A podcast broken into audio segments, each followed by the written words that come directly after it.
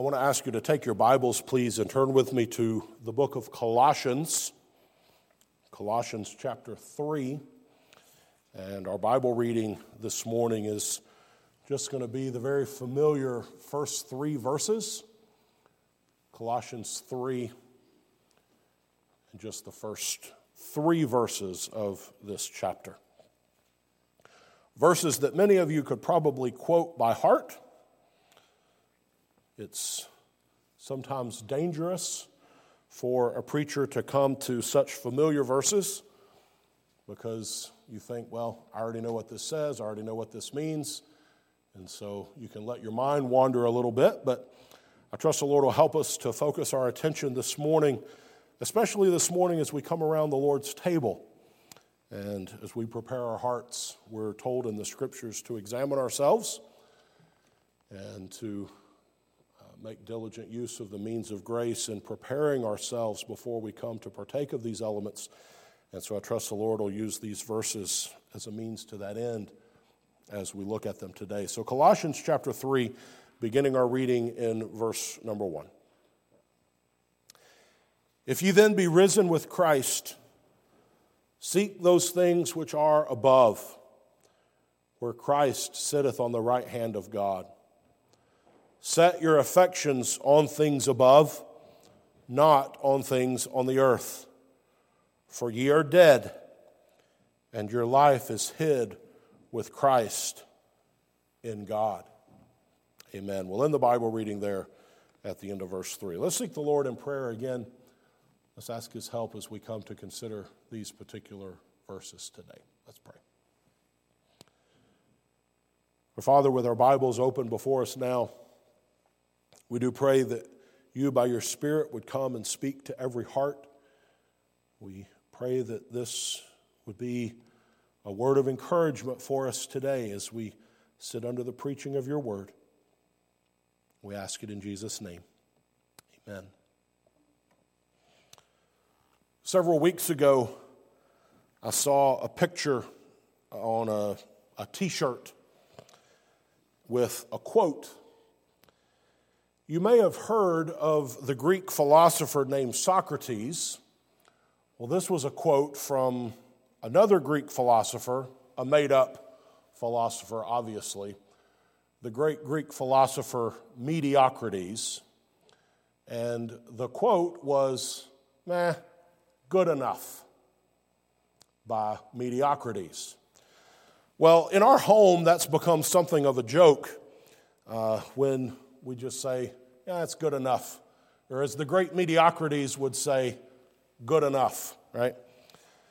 According to the dictionary, the word mediocre means of only ordinary or moderate quality, neither good nor bad, barely adequate. To be mediocre is to be good enough, but just barely. To be mediocre is really to just be average at best. It's not bad, but it's definitely not something that you would say is good. It's just good enough to not actually be bad. You know, there's a lot of restaurants that are that kind of way. You, you may go to a restaurant and you order and you eat the food and you think, you know, there's not really anything wrong with this, but I probably won't go back. Uh, we have a place in the United States called Golden Corral. I don't think if you I don't think you have any Golden Corrals here. If you ever are on vacation, or if you people say holiday, do you go on holiday or vacation? But if you go on holiday to the United States and you come across a Golden Corral, I would recommend that you keep looking and you go someplace else.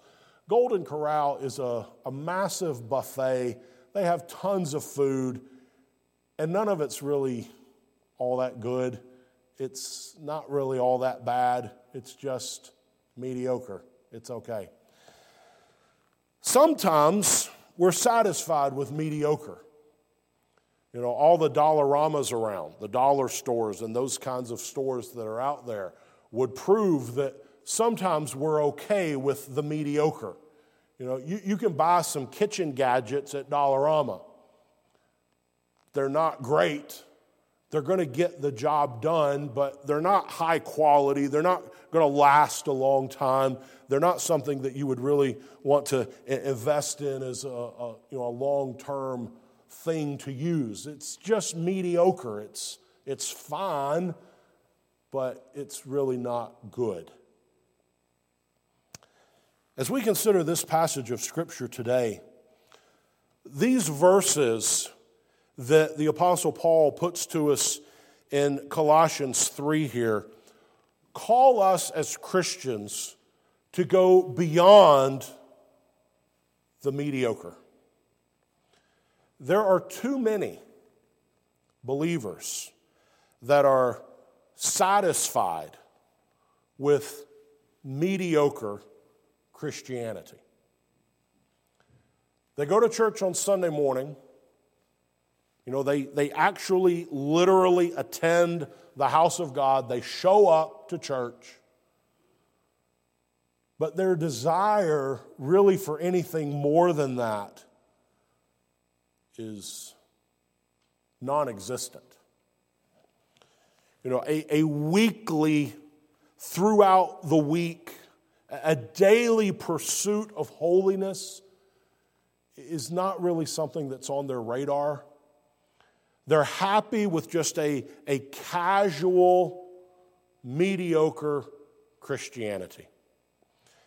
This was one thing that was really hammered home to me recently um, as we, my, my wife and I, lead mission teams for the denomination, for the Free Church. And just this past July, we were in Maine helping our brother John Kelly, who is seeking to start a new work in northern Maine.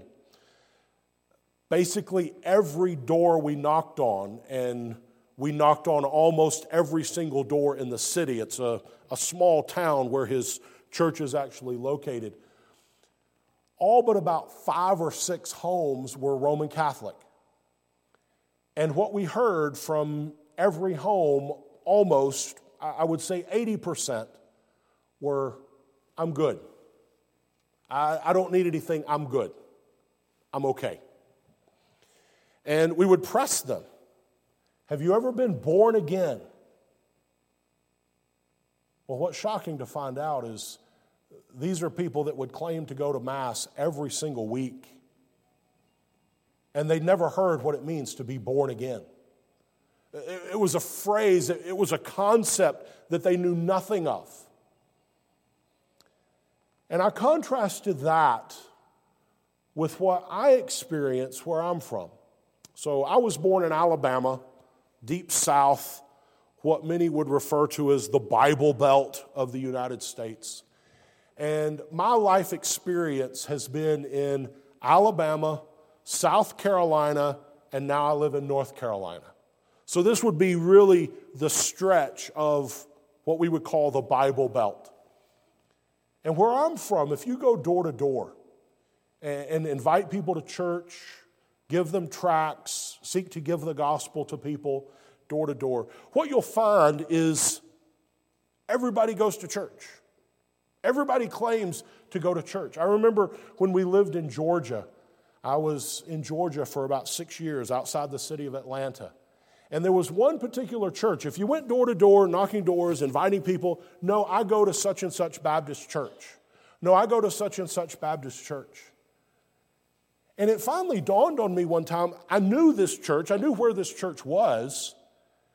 And I thought, man, if all the people that claimed to go to this church actually showed up on a Sunday, they wouldn't fit in the parking lot. The place just wasn't that big. But yet, everybody, I go, to, I go to such and such a place. I go to this church. I go here. I go here. I'm already a Christian. And you would think that by the sheer numbers of people that claim the name of Christ, that it would be far more godly than it is. But you see, it's just mediocre. It's just average.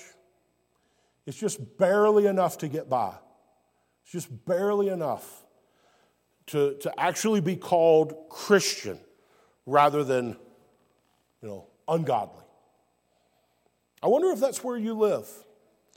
I wonder if you are satisfied with just a mediocre Christian existence.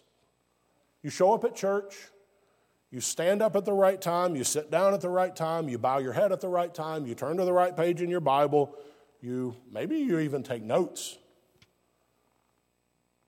But you would have to say on an analysis of your Christian life, it just is mediocre. I know, believe me, I know, and I understand. It is easy to let your guard down. It's easy to fall into a life of mediocrity because it's a whole lot easier to just go with the flow. It's much easier in the workplace to just go along with what everybody else is doing rather than saying, No, I'm sorry, I can't participate in that. I'm a believer in Jesus Christ. No, I can't go out with you guys this evening after work to this place because I'm a believer in Jesus Christ. I can't do this, that, or the other thing. I'm a believer in Jesus Christ. I take this stand. It's hard in an evil world to live as a Christian. I understand. But this passage calls us away from a life of mediocrity and to a life that is lived on higher ground. I didn't pick the hymns this morning. Reverend Gallagher picked the hymns, wonderful hymns, especially to set our mind on, on the Lord's table. But had I chosen hymns, I would have had us sing that hymn you might know that says, I'm pressing on the upward way to gain new heights every day. The second stanza of that, of that hymn says, My heart has no desire to stay where doubts arise and fears dismay. Though some may dwell where these abound, my prayer, my aim is higher ground. In these verses, Paul seeks or calls us to seek those things which are above. And what better day than today to resolve in your own heart by the Lord's help that you will seek higher ground, that you will seek those things which are above. So, as we look at these verses more closely this morning, I want to break them down into just two individual parts. I want us to look at these verses, first of all, to, to see the reasons that Paul gives us as to why we should set our affections on things above. And then I want us to kind of back away from the text a little bit and look at what I'm going to just simply refer to as the content of those things that we are actually setting our affections on. What is Paul talking about when he says, set your affections on things above? What does he mean by this? And so, those are the two things that I want us to focus on here this morning. And so, first of all, we're going to look at the reasons to set your affections on things above. And in the verse, Paul gives three reasons. And it's in some ways difficult to, to deal with one, two, and three as individual separate things because they're so closely connected that there's so much overlap in what Paul means by what he says here and the reasons that he gives us that we kind of have to deal with all three together, but we need to deal with all three individually. So the first one we see is in verse number one. The first reason is because you have been risen with Christ. That's why you are to set your affections on things above. You've been risen with Christ. And so if you look closely at the text, you'll see verse 1 starts with the word if. Now, you have to understand in the original Greek text, conditions were written in various ways. And not to get all super technical and complicated, but I think you have heard preached before that often when you read the word if in the authorized version, really the, the, the sense, sorry, but the sense of the word is the word sense. Right? Paul is not calling into question whether or not they have been risen with Christ. The construction in Greek here is Paul assumes that they have already been risen with Christ. And so instead of reading the word if there, read the word since. And so it's, it's really in this way since it's true that you have been risen with Christ, then here's the result seek those things which are above. And so Paul is assuming that these original readers in the church in Colossae, and then as this letter was distributed from church to church, Paul is addressing believers. You've been risen with Christ. And so, because of that, seek those things which are above. And then the second reason, uh, we'll skip down to verse 3. It says, For ye are dead. So, verse 3 starts with the word for. But one thing I would encourage you to, to always be mindful of when you read the word for in the authorized version, very, very often it's appropriate to substitute the word because. it, it is, in essence, the, the Greek word underneath that is, in essence, a statement of purpose. It, it's a reason why. Because. And that's the second reason that you have to seek those things which are above. Because you have died with Christ. It says, because ye are dead. Now, what does Paul mean by that when he says you're dead. Now, don't be confused because your mind, if you're astute to the scriptures, your mind might go to Ephesians chapter 2, where Paul tells us there that you were dead in trespasses and sins. But now he's saying that you are dead.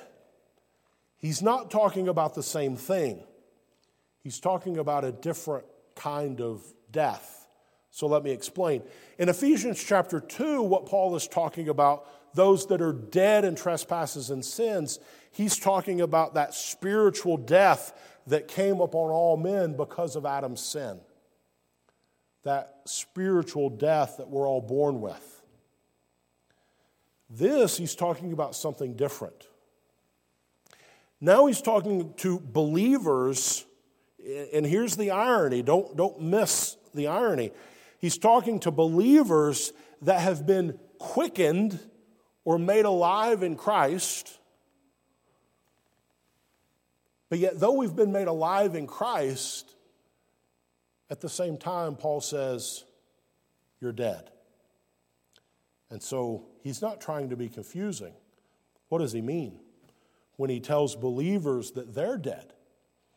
Well, we have to understand this from the larger scope of Scripture.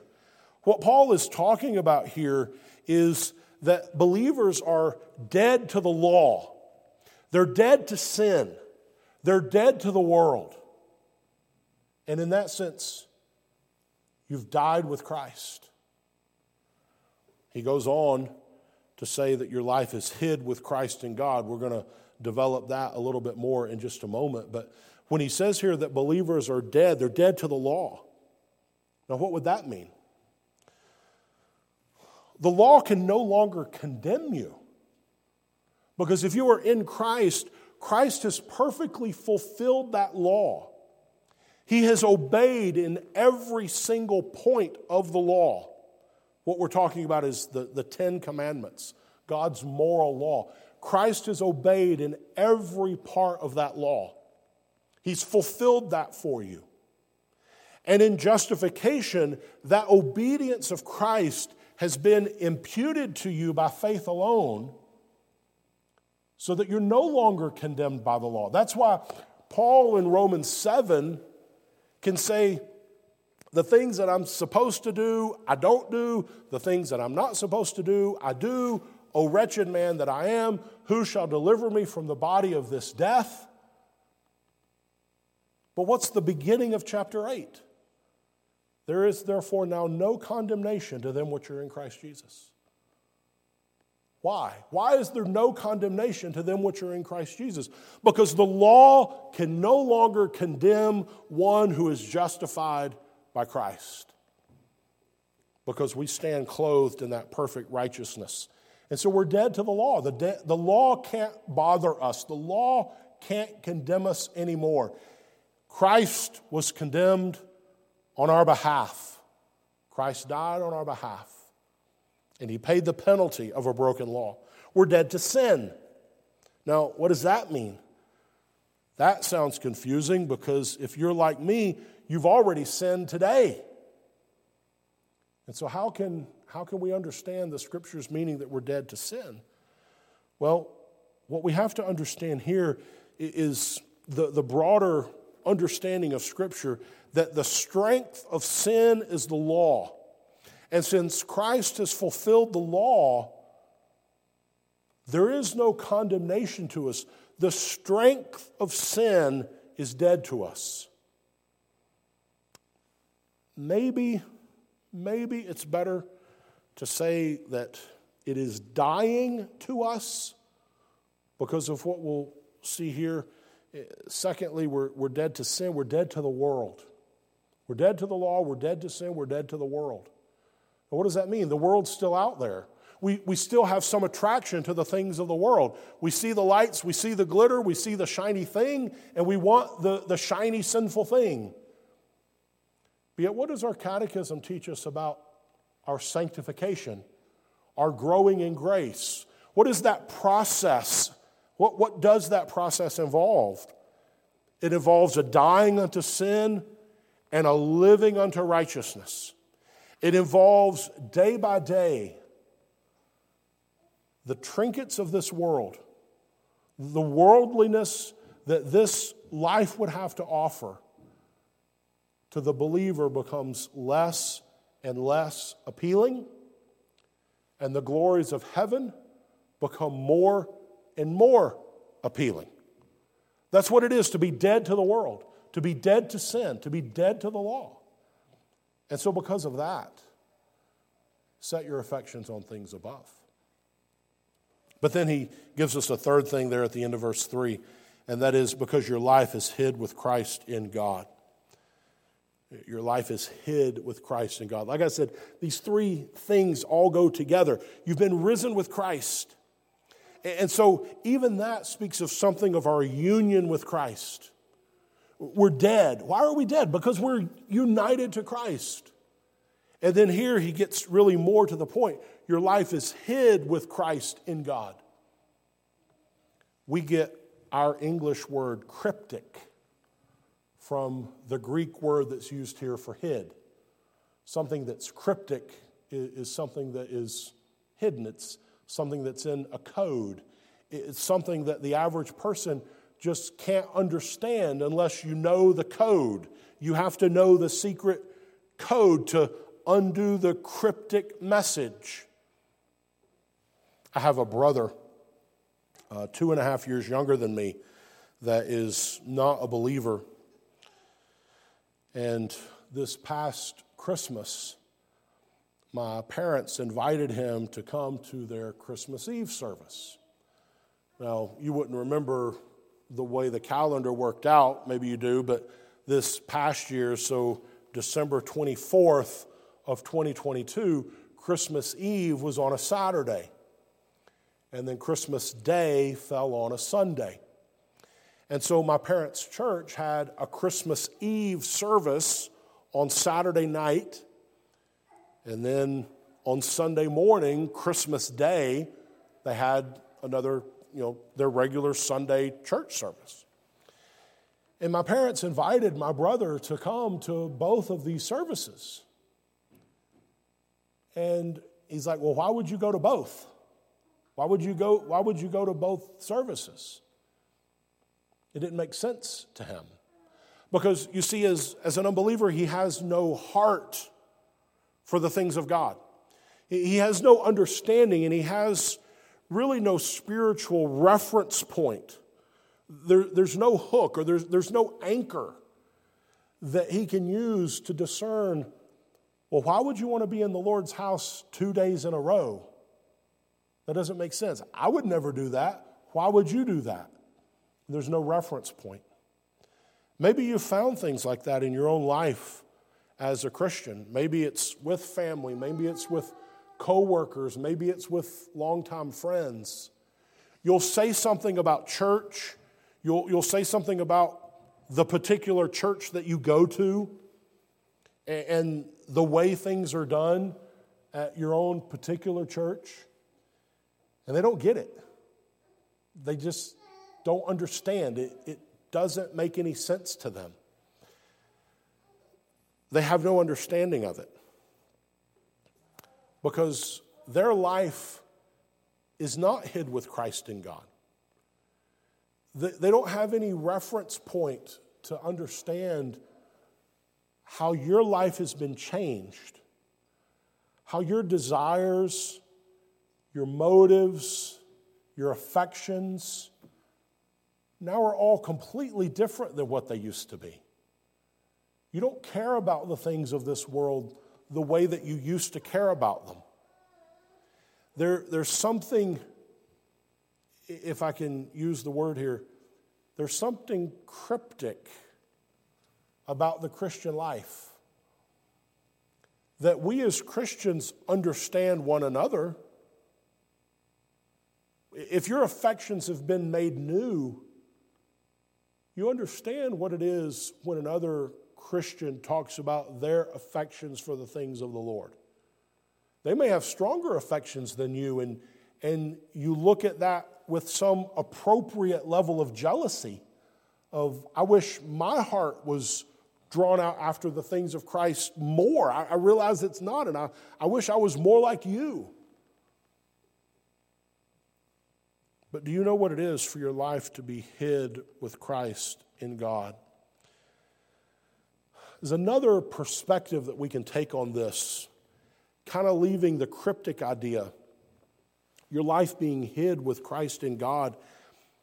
This is a place of safety. Your soul is in a place of safety when it is hid with Christ in God. You are familiar with the hymn by Horatio Spafford It is well with my soul. That's what it is for your life to be hid with Christ in God. You can say, It is well with my soul. And so, because of all these things, you, you think of these as a Christian and you have to come to a conclusion. What other conclusion is there than for me to set my affections on things above? If these things are true, if I've been hid with Christ in God, if, if my life is changed because of the gospel, I'm dead to sin, I'm dead to the world, I'm dead to the law, I've been risen with Christ. You put all this together, I've been united to Him in the gospel. What else would you want to do but to set your affections on things above? And that's what Paul calls us to. And so, what is he talking about?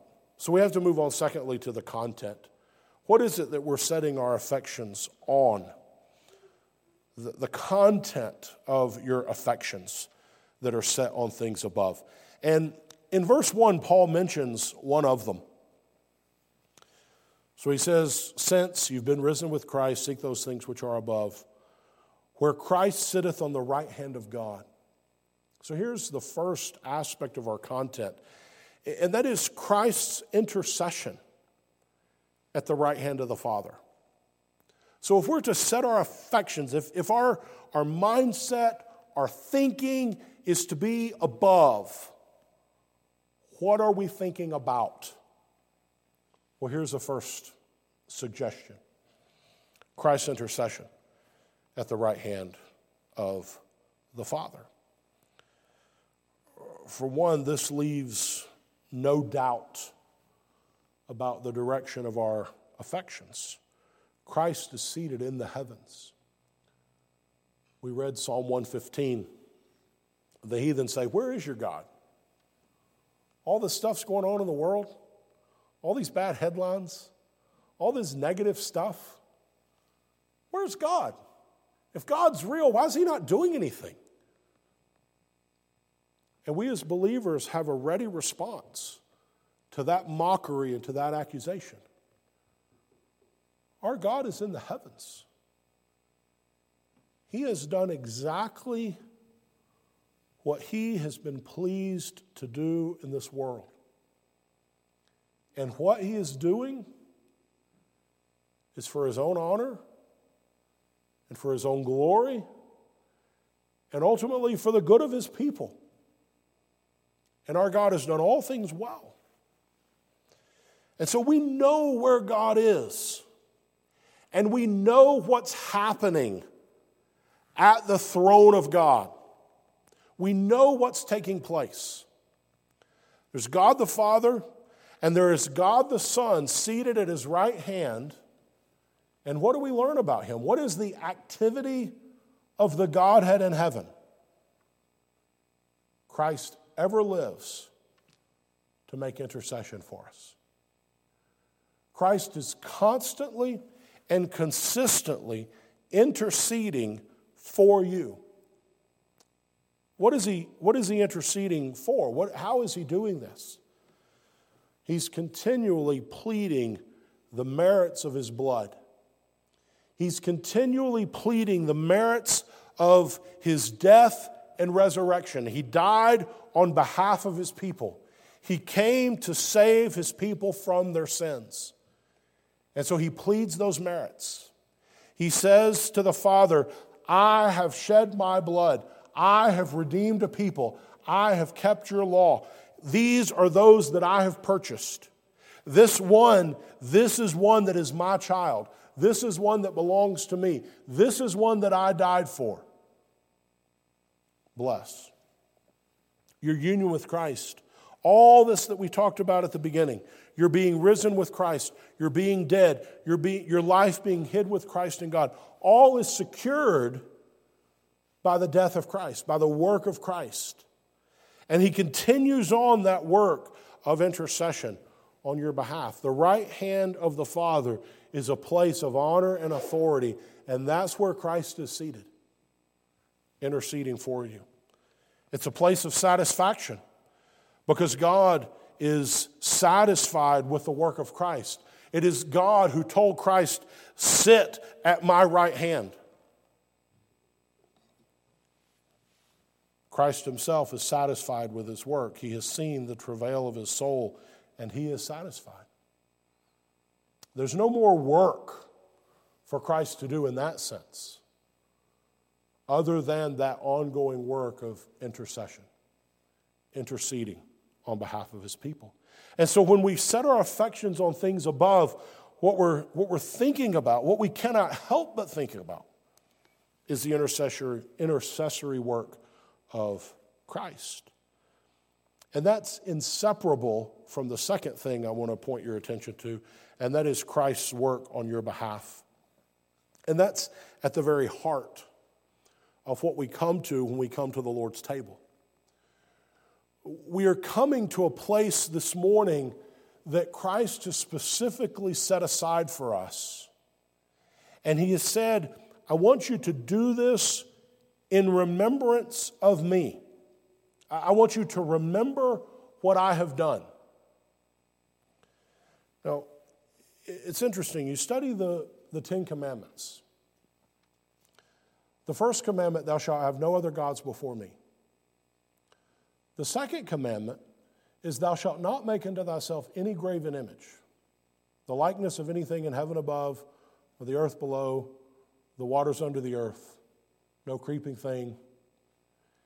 And we understand from the second commandment that it teaches us how to worship. The first commandment teaches us who to worship, the second commandment teaches us how to worship. We're not to worship with aids. I put it this way to try to be just very simplistic. The second commandment, thou shalt not make unto thyself any graven image, is not the commandment that teaches us we're not allowed to bow down to a statue of Buddha. The second commandment doesn't address Buddha in that sense. And I use Buddha just as kind of the generic statue of a god that somebody will bow down to, right? So the second commandment is not the commandment that says you can't worship Buddha. The first commandment has already established that. The first commandment tells us there's only one God to worship Jehovah. So Buddha's already taken care of. The second commandment deals with how we are to worship that one true God who alone we must worship. With no aids, no symbols, nothing. He's left us nothing. There's no likeness of, of God that we're given, that we are to fashion for ourselves to worship. But when Christ came to the end of his ministry, and he sat with his disciples there in that upper room.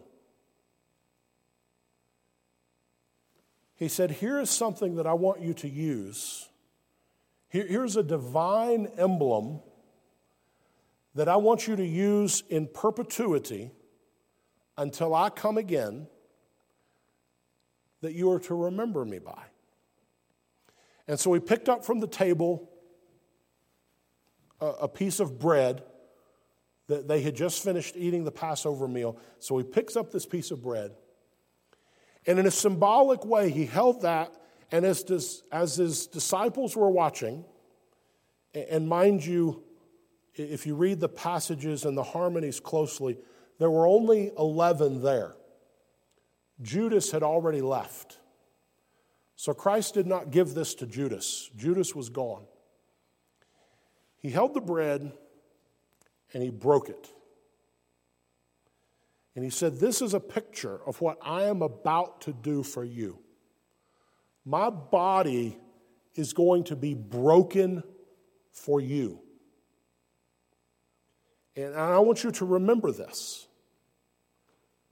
And so, in perpetuity in the church of Jesus Christ, we come to a table like this to remember that Christ's body was broken for us. And then he picked up a cup that had grape juice in it, the, the fruit of the vine.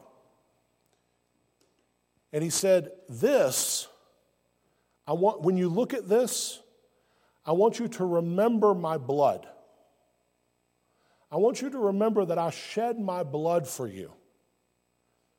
It is blood that makes an atonement for the soul. Without the shedding of blood, there can be no remission of sins.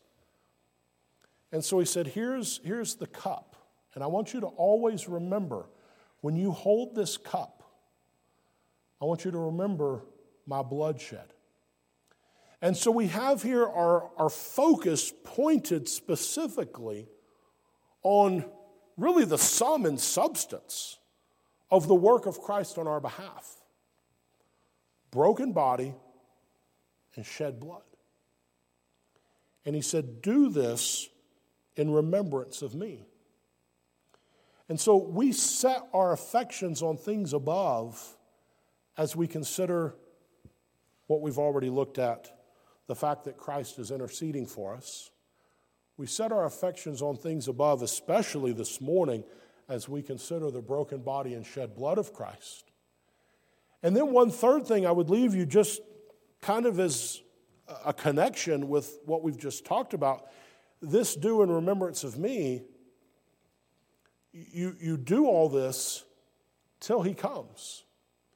And so, that other aspect of our setting our affections on things above is always being reminded of the fact that Christ is coming again. We might have a nuance of disagreement as to the, the hows and the wherefores uh, of the millennial views and rapture views, and we, we can have those profitable conversations from Scripture. But we all are on the same page in understanding Christ in the same body that rose to heaven is coming again. He's going to come again. And he's going to receive us to himself, and we shall ever be with the Lord. And again, we can, we can discuss some nuances of how all that's going to play out, but we all believe that that's going to happen. Christ is coming again. And what we're reminded of in Christ, especially the Olivet Discourse about this, is to constantly and always be watching and ready because Christ is coming again. And so we're motivated there to set our affections on things above, and we're to think specifically on this, especially as we come to this Lord's table, this perpetual ordinance for the Lord's people to remember his death till he come. And so may the Lord help us this morning to set our affections on things above. And may this table that's set before us be specifically a help to that end. Amen.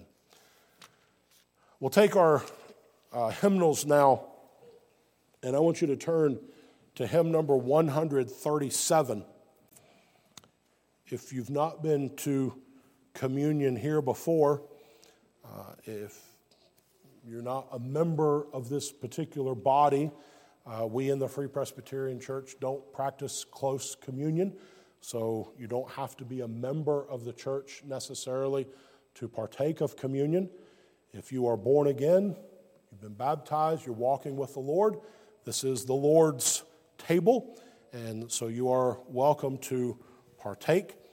What we'll do, just so that we're all understanding and all on the same page, I know you have different ministers come from time to time to administer the Lord's table, so just so that there's not a lot of confusion, what we'll do is we'll sing the first two stanzas of number 137, When I Survey the Wondrous Cross. And then the men will come and distribute the bread. We'll read the words of institution. We'll all collectively partake of the bread. And then we'll distribute the cup. And then we'll read the words of institution, pray, partake of the cup. And then we'll close with the remainder of the hymn. I would encourage you as the elements are distributed that you take that time just in silent prayer to examine your own heart. That's what we're uh, commanded, encouraged to do when Paul deals with the Lord's table in 1 Corinthians 11. We're to examine ourselves. And so it's a time of confessing your own sins before the Lord. Uh, this is not a table for strong believers. This is a table for believers. If you perceive yourself to be weak in faith, this is a means of grace to strengthen and encourage faith. So may the Lord use it to that end. So, hymn number 137, we'll sing the first two stanzas together, and then we'll partake of the bread.